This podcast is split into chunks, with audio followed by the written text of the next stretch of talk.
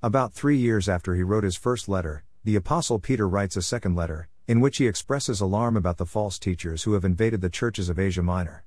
They have already caused many problems, and Peter foresees that their false teaching and immoral lifestyle will continue to have a disastrous effect on the churches they have infiltrated.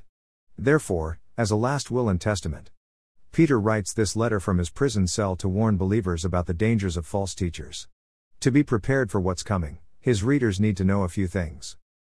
While 1 Peter speaks of the new birth through the living word, 2 Peter stresses the need for growth in the grace and knowledge of Jesus Christ. The best way to overcome error is a mature understanding of the truth. There are three parts to 2 Peter 1. The cultivation of Christian character, chapter 1. 2.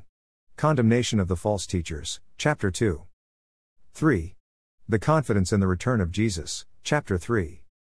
Peter urges people to grow in faith and their knowledge of the truth found in the Word of God. It is important to point out that it isn't the Bible that converts people. The first Christians didn't have a Bible as we know it. It is the gospel that is the power of God to salvation. It was the spoken word that converted the early Christians.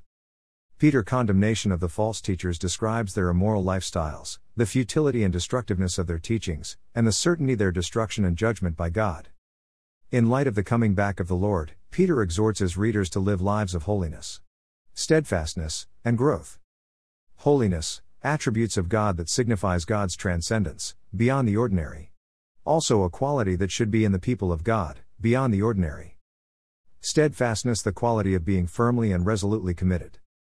Growth, which will result by practicing spiritual disciplines. Read 2 Peter and enjoy. God bless. OFJ.